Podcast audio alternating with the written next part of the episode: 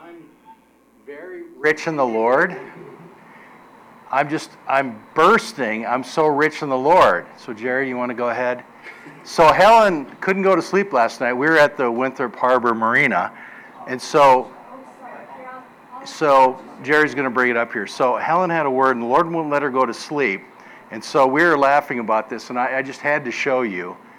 So uh, it'll be coming in a second. So we're at the Winthrop Harbor Marina, and I'm in the big chair. You guys know where the big chair in the front is? Right? Like the supersized chair. You can fit about three people in there. So we're sitting in there. So here I am, and the Lord said, loaded with 200 loaves of bread, 100 cakes of raisins. That's okay hundred cakes of figs and a skin of wine from 2 Samuel. So the Lord, Lord said, I'm full. so, uh, so I'm full spiritually. So I just want to extend that to all you guys too, right? I want a hundred loaves of figs and a hundred, you know, a full skin of wine for everybody, right? So we just share that with you. So yeah, if you can't have wine, it's uh, it's milk or something good, right? So. All right. I just thought that was fun. So Helen couldn't wait to show me that this morning. we're going to talk about Galatians 2 today, and we're going to go go quickly here because it's already been a rich service. So, um, but we're going to talk about Galatians 2, and um, basically there's some really pivotal stuff here. But let's kind of get into the background first. If you want to, Twyla, want to go to the uh, the things. So the first question kind of is who, uh, where where is Galatia? Who are the Galatians? So we'll kind of talk about it here. And so you'll see the picture coming up shortly, but the Gal- Galatia was kind of right in the middle of what's current, currently Turkey. So it would have been Asia Minor back then.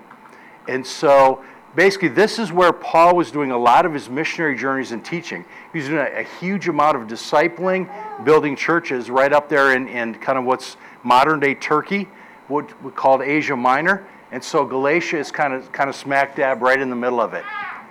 Uh, Twyla, if you want to try to find the map there, that would be awesome, just so people can kind of place it. So it's kind of up there, kind of the, the darker red there. So that's kind of where Galatia's at. Like I say, right in the center of where, where Paul was, was talking and preaching. So, so who is he talking to in Galatians? When Paul is writing to the Galatians, who's he talking to? Well, it's probably going to be pre- predominantly Gentile Christians that Paul that had been converted under Paul's ministry, right? So they knew him, he knew them. So this is a this is a close relationship. They they understood each other. He talked with them for a long time.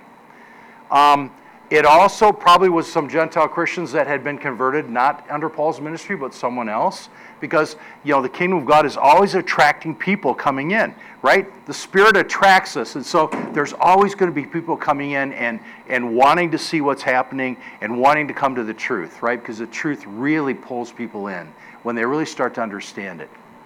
And so, and then it's also, there also was going to be some Jewish Christians or Messianic believers there as well. So you've got the folks that, that were used to kind of the Old Testament framework that God worked to deal with us. The law, following the law, keeping the law, keeping it in those days the 613, I think it is, precepts, right? Which kind of had been built up by rabbinic Judaism, right? Because when Israel lost Jerusalem as kind of the spiritual center, they had to go to Babylon, remember? It's like they then, and, and even after that, they started setting up kind of like rabbinical um, training sessions. And, and so they had to kind of formulate the, the, the, all the rules around the law, around God's word, to kind of keep the people together. Okay, and that's partially God as well. And so they had that framework. And so, and so what, what was going on here is we're seeing tensions in leadership. So we're seeing tensions in leadership. So why don't you go ahead and, and, and pop into the, uh, the verse 11 there. So here we go. So when Cephas came to Antioch, I opposed him to his face because he stood condemned. For before certain men came from James, he used to eat with the Gentiles. But when they arrived, he began to draw back and separate himself from the Gentiles because he was afraid of those who belonged to the circumcision group. The other Jews joined him in his hypocrisy, so that by their hypocrisy, even Barnabas was left astray. So now you're seeing tension in the top leadership here, right? Paul, the apostle to the Gentiles, is basically saying, he's not smoothing this one over, but he's saying when, when Peter, Cephas, came up to Antioch, came up to where I was, I opposed him to his face. He basically said, I got in his face. Now, this, this, is, this sometimes needs to occur in groups. It sometimes needs to occur. And when, when the principles of the Lord are at issue, then it's an important thing to do is to step up and to make a scene, a bit of a scene, right? Now, not, we don't want to do it in a nasty way, but we want to make the scene because what God is doing is important. And if there's something that's not working, then we need to kind of step into that situation, right?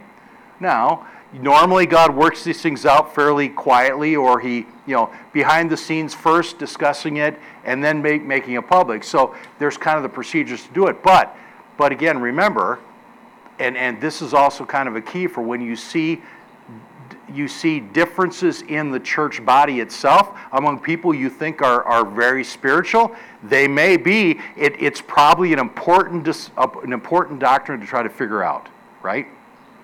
Over time, God will, will point you out to one thing or the other because truth is so important.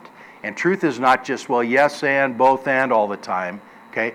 In application, it's often both and because we don't, you know, we have to figure out what direction we're coming from in order to hear what we need to do and change.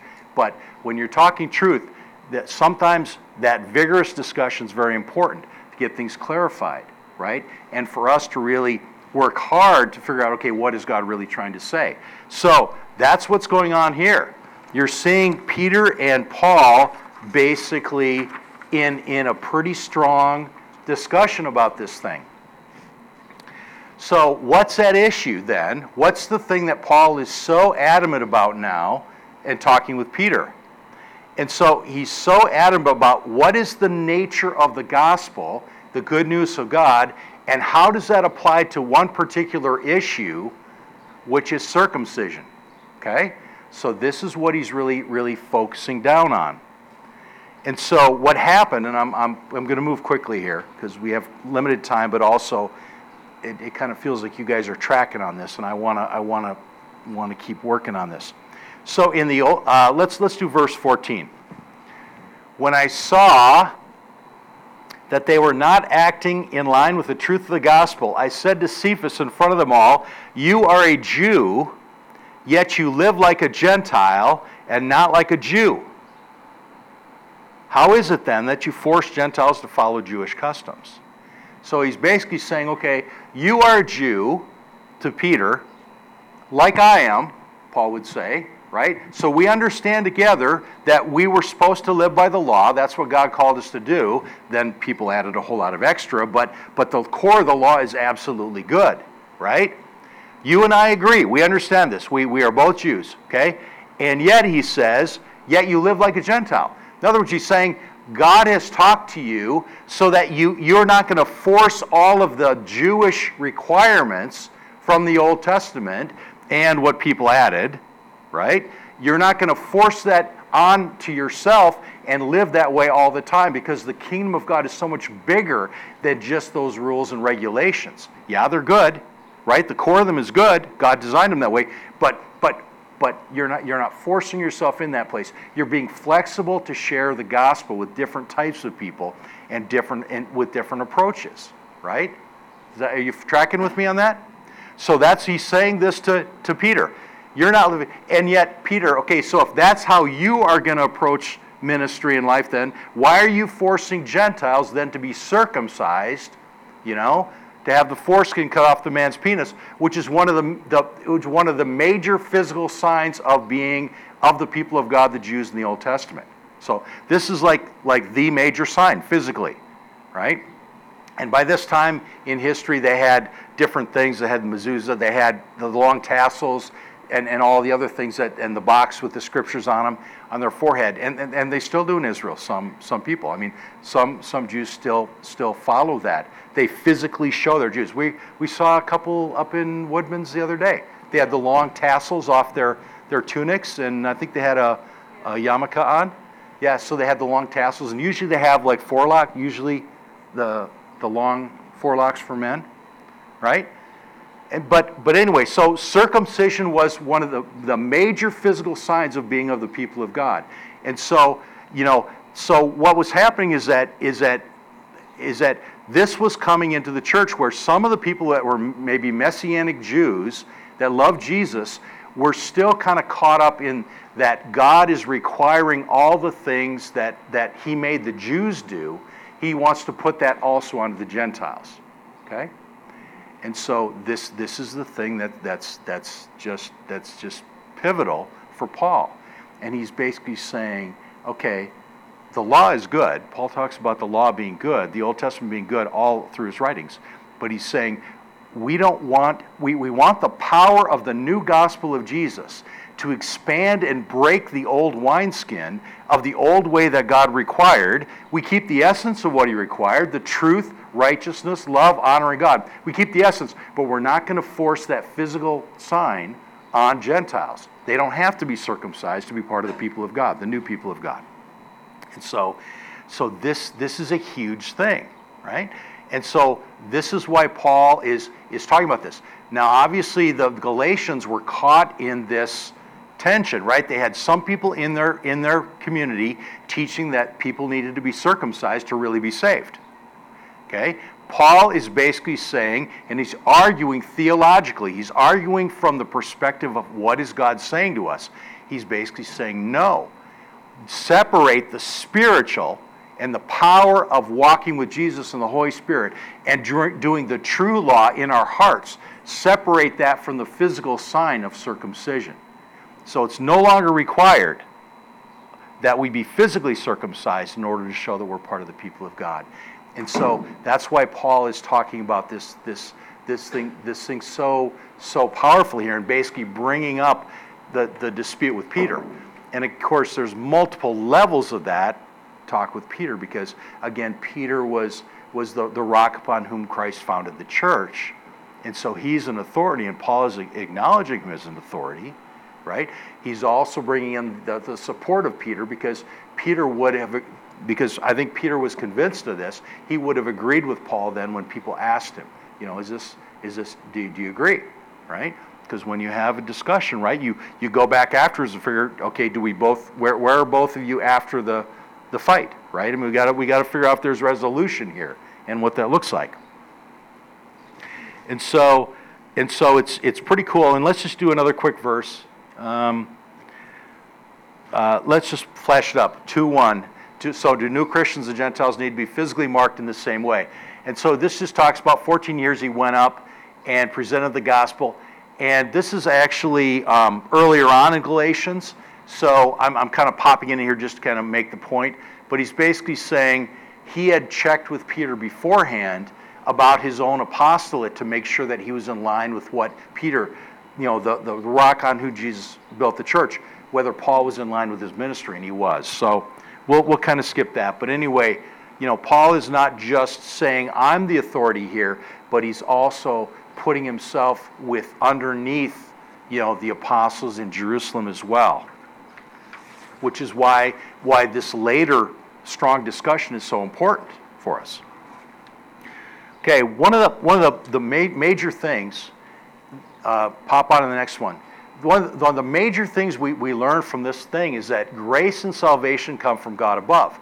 So it's sort of like it's a reminder for us that we don't manufacture our own salvation. Right? We don't manufacture it. It's like we are receiving what God gives us. We are simply responding to Him.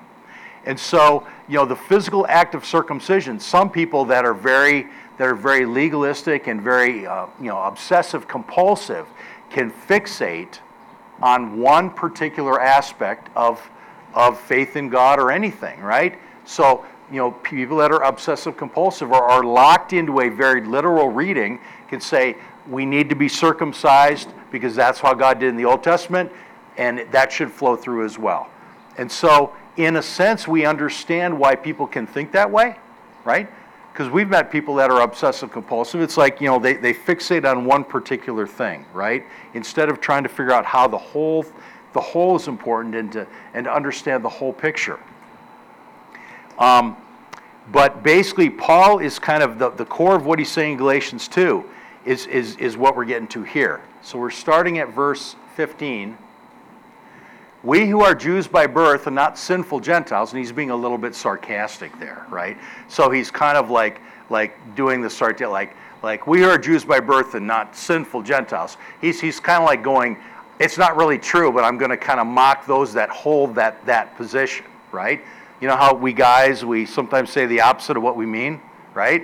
That's how we talk to each other.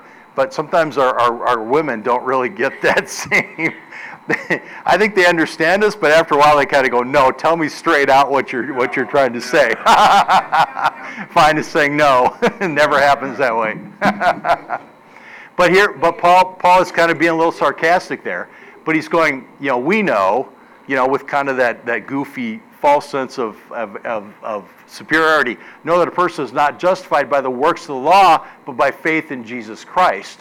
So we too have put our faith in Christ Jesus that we may be justified by faith in Christ and not by the works of the law, because by the works of the law no one will be justified. So here Paul gets to it, right? So he's kind of he's kind of like he has that that kind of uh, that kind of you know ironic front end, but he's almost doing it to make it make it even more important. It's like we understand that it's not by what we do, not by the actions we take that justifies us, but it's by God's grace, right? It's by the grace of, of, it's by faith in Christ. It's by it's by asking Him to, to, to infiltrate my mind, to shape me, to change me, and then to let my actions reflect what He's doing, right? My, let my actions reflect what He's doing. Step into that process and let Him then be the center and the reason for what I do and the overall framework. So it's not that I have to have to do these things to earn my salvation including being circumcised, including helping the poor, visiting the sick, praying, praying for people, asking God to heal. It's, it's, those things don't save us. They're a response. They're response. They're our loving response to God revealing Himself to our heart and saying, I want you, I love you, I care for you. You know, change from who you are. And so, you know, again, if you if you take nothing away, just just remember that it's like God is always the first mover in these things. Always. He's always the first mover. And the world forgets him all the time, or they ignore him, or they diss him, right? But but it's you know you know it's like it's like it, maybe if you're like me, you sit there and you, you you you listen to a news story, and you sit and you really think about it. And you go, it's like it's like okay, there may be facts in the story, but almost every implicit assumption in that news story is probably wrong right? Because A, oftentimes people forget God from the beginning. And so, and so when you forget God from the beginning, pretty much everything goes, goes wacky after that. And that's the nice way of putting it. It can get perverted and gross too, right? Very quickly. And so, and so, you know, this is Paul kind of centering us back in that place of saying, always remember everything good and powerful and right initiates from me and respond to me and, and, and let me work through you. Let me work in you and through you to let my message and my truth expand out to, to those around you. Right? So, this is why Paul in Galatians 2 is so important to say circumcision is not required for Gentiles because he's, he's going back to the core of, of how God has revealed himself and that God initiates salvation to us. What we're doing is a response to him right? And so, therefore, doing the response of circumcision, even if God directed it in the Old Testament to the, to the people of God in the Old Testament, the Jews, now He's changed it. In Christ, He's changed it. In Christ, there is no Jew or Gentile, there's no distinction in those anymore.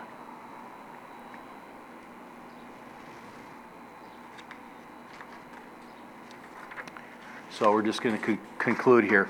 And I've already talked a little bit about this. So, so he, he, really, what Paul is saying is that the Spirit of Jesus has, is circumcising us all spiritually. We're all being circumcised spiritually of the things that should not be there, right? We're all being in the spiritual world, in, in who we are positionally before the Lord, loved, valued, and treasured, period. Right? No matter where we're at today or tomorrow. Treasured, period, right? and he's, he's going to, he's circumcising us of all the, the nasty stuff we shouldn't be doing, right?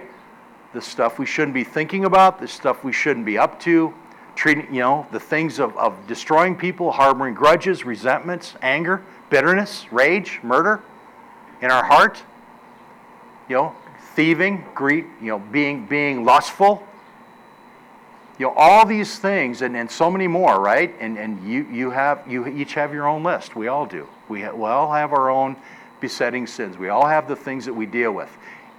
All right? So Christ is circumcising us of those, cutting those off, right? And, and as we walk forward in life, we get more and more mature and we have more and more success in letting those not be the determinant of who we are. And in its place, in the powerful place, comes in the good stuff that Christ brings. You know, living for God, honoring Him, blessing Him, doing good to our neighbor, like Byron, like Byron does. You know, it's like when when when the, when God talks to him, even if he's tired, he really tries and works hard to be present in that place, because you know there's so much life in those those encounters. There's so much life when God shows up, even if we're tired, right? And so, and so, you know, the Spirit of Jesus really circumcises us in the right way spiritually from all those bad things that we, we have done in the past and that, that we see others doing that maybe we still fall into sometimes. But you know what? Over time, He's getting more and more powerful in us. So we put those, put those aside. Put those aside. We put those behind us and we let the Holy Spirit power come into us and he and, and so the holy spirit righteousness and power and love comes in so that we're able to step forward in honoring god and blessing him and having his presence and so you know paul you know this chapter is written kind of negatively and let's go to the last one here um, twyla what is it 19 so paul is putting it putting it negatively um, i think it's yeah there you go paul is putting it negatively in this scripture but I'm, I'm switching it into the positive here, right? I'm, I'm, keep, I'm, I'm taking, finding his principle in there. We're talking about it, and then we're shifting it into the positive because that's where, that's where we're going to end in eternity. In eternity, everything is glorious, everything is positive. Righteousness builds up. It's beautiful, it's awesome, it's huge, it's massive. We want to live that way here too. Putting away the bad stuff is just the beginning, just the beginning. And once we get that in our, our mindset, then we have we have a huge that's a huge step forward in walking in righteousness, right? Because we do we did the sins we did for reasons, right? We felt loved, we felt cared for, you know, we're scared, whatever. We people we do what we do for reasons, even the bad stuff. But it's like then saying, okay, God, I want to put the bad stuff behind me. Help me figure out what I was getting from the what I'm getting from the bad stuff and you love me in that place to draw me into the good stuff, to receive that love and care and, and attention in a good way, right? So this, so Paul's putting it negatively, but I'm shifting it into the positive. For through the law I died to the law, so that I may live for God. I have been crucified with Christ, and I no longer live, but Christ lives in me. The life I now live in the body, I live by faith in the Son of God, who loved me and gave himself for me. I do not set aside the grace of God, for if righteousness could be gained through the law, Christ died for nothing. So again, he's just, he's simply saying in the negative way, and I'm flipping it to the positive, right? In that when we die to ourselves, then Christ's glorious life can come into us and through us. And we, we can be in a powerful, honorable, beautiful place with Him. And this is, this is where we are, this is where we want to be, and this is the glory of the presence of the Lord in the kingdom of God. And so this is an awesome thing. So does anybody have any comment, quick comment or anything on this? It feels like maybe there's there's something out there. Somebody's got some comment or something on this real quick because we're we're at quarter two. Uh, can I see something I just haven't highlighted and it's um, verse 14 Galatians in uh, chapter 1 Paul was extremely zealous for the traditions of his fathers, and then God changed him. It's the transformation I see, and I hear you Right. saying it's beautiful when God transforms transforms us, and from the tradition to holy, to be looking up higher and higher. I love that. Cool. Anybody else? I just want to say, it does seem, seem in verse 21, I do not set aside the grace of God, for if righteousness could be gained through the law, Christ died for nothing. That pretty much sums up the Yep. whole thing, that if we could do it ourselves, Yep. Jesus never would have had to die for Yep. us. Yep. And that's a big thing now. That's a very big thing, Yeah. is that people are trying to talk to the universe and talk to all these things and trying to gain righteousness from these things, but Mm-hmm. There is no way to do it because there's only one God who died for us. That's, that's a powerful point. I mean, it. Correct. We don't do anything. He does it all. And, and two, I mean, in, in terms of the modern culture, I mean, I mean, one of the big lies they say is, you know, just find yourself and everything will be good. That's just, I mean, it's so bogus. Because the first thing you find in yourself when you really understand is, is sin and destruction, right? And so, and so they've got the wrong goal. And so, I, I, I get a little bit, uh, I get a little agitated about this. But, but uh, that's okay, right? Uh, I don't, I don't want to be agitated with people, but you're agitated with the lies of the enemy that destroy people, right? And the mass media just exacerbates that because they, they just, they put this, this, this blanket over the truth. They, they ignore the truth, and then when, when they, they actually see it, they try to dispute it. So, but anyway, what do you expect in the world, though, right? The world is against God. And so God is sovereign, but, but for now, He allows the rebellion in the world. And so, you know, we understand that. We get that. All right. So, Father, thank you for your heart today. Thank you for a, a great service. Thank you for so many, so many um, just, just spiritual and excited proclamations of your goodness and your mercy today. We thank you. We bless you. We glorify your name. Father, may you keep this truth that you do everything and we respond to you to be saved and blessed. Keep this close to our heart. Keep it treasured in our heart at the top. And Father, let everything else kind of come out of come out of this truth. Everything else in our life come out of this truth and let your blessings and your mercy, Lord, follow us. And may you touch may you touch divinely many people in this region this day on your day. We pray in Christ's name. Amen.